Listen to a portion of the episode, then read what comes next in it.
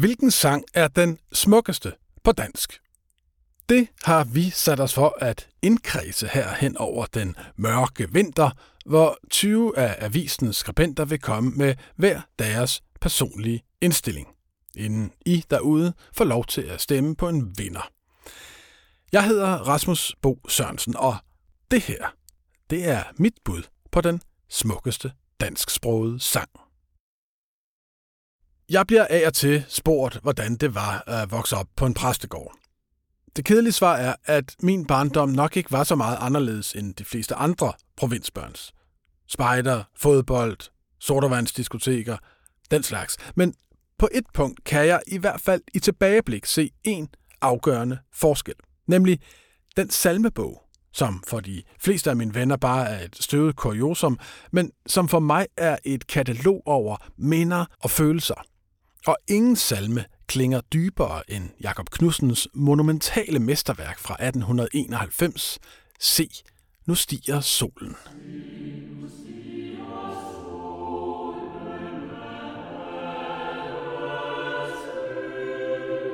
Alene det første vers. På det konkrete plan er vi tilskuer til en almindelig solopgang dagens begyndelse, men i videre forstand er det verdens skabelse, altså selve livets begyndelse, vi betragter. Vi ser solen brænde, havet gløde, luften blusse og kysten lyse. Det er ild, vand, luft, jord, alle fire elementer skrevet frem i en fejende flot ouverture på bare fire linjer.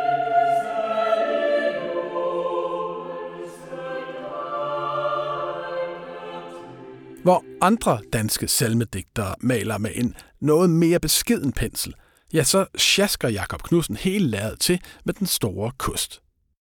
I løbet af salmens i alt syv vers bevæger vi os fra livets kamp med døden og frem til den evige morgengry, alt sammen understøttet af Olof Rings kraftfulde melodi, der musikalsk spejler samme metaforiske bevægelse. Salmen står i mol, men mod slutningen af hvert vers finder tonerne alligevel hjem i genopstandelsens du-akkord.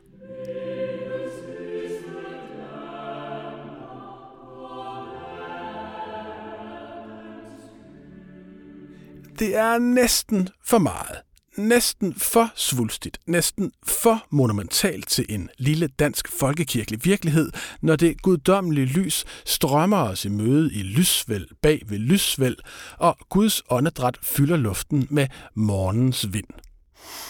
Men også kun næsten, for ambivalensen klinger hele tiden med under den svulstige drapering. Tag til sammenligning en anden af solens salmister, nemlig B.S. Ingemann – når han digter om det store varmelæme, der stiger op i øst og spreder guld på sky, så er det entydigt sødt og smukt. Men sådan er det ikke hos Jakob Knudsen. Her er den gryende dag ledsaget af en ydre og indre kamp med dødens skygger, og fryden over solens komme er hverken modsætningsfri eller lalleglad, men båret af vidsheden om, at livet er en gave givet trods synd og død. Underforstået, også når vi ikke fortjener det, står solen op.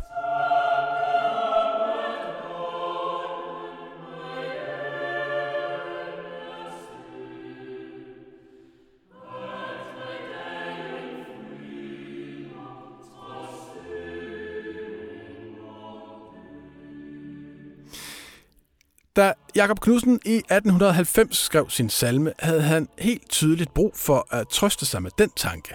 Altså, at solen også står op, selvom vi ikke fortjener det. Han var på det tidspunkt valgmenighedspræst i Mellerup, gift og far til tre, men ægteskabet var ikke lykkeligt, og der var begyndt at gå rygter om, at han havde forført den lokale højskoleforstanders skandaløst unge datter, Helga Bæk. Om rygtet talte sandt allerede dengang i 1890 skal være usagt. Men et faktum er det, at han året efter søgte om at blive skilt fra sin kone, og i 1896, da skilsmissen endelig var en realitet, ja, der lod han sig straks gifte med netop Helga Bæk, som i mellemtiden var fyldt 19 år.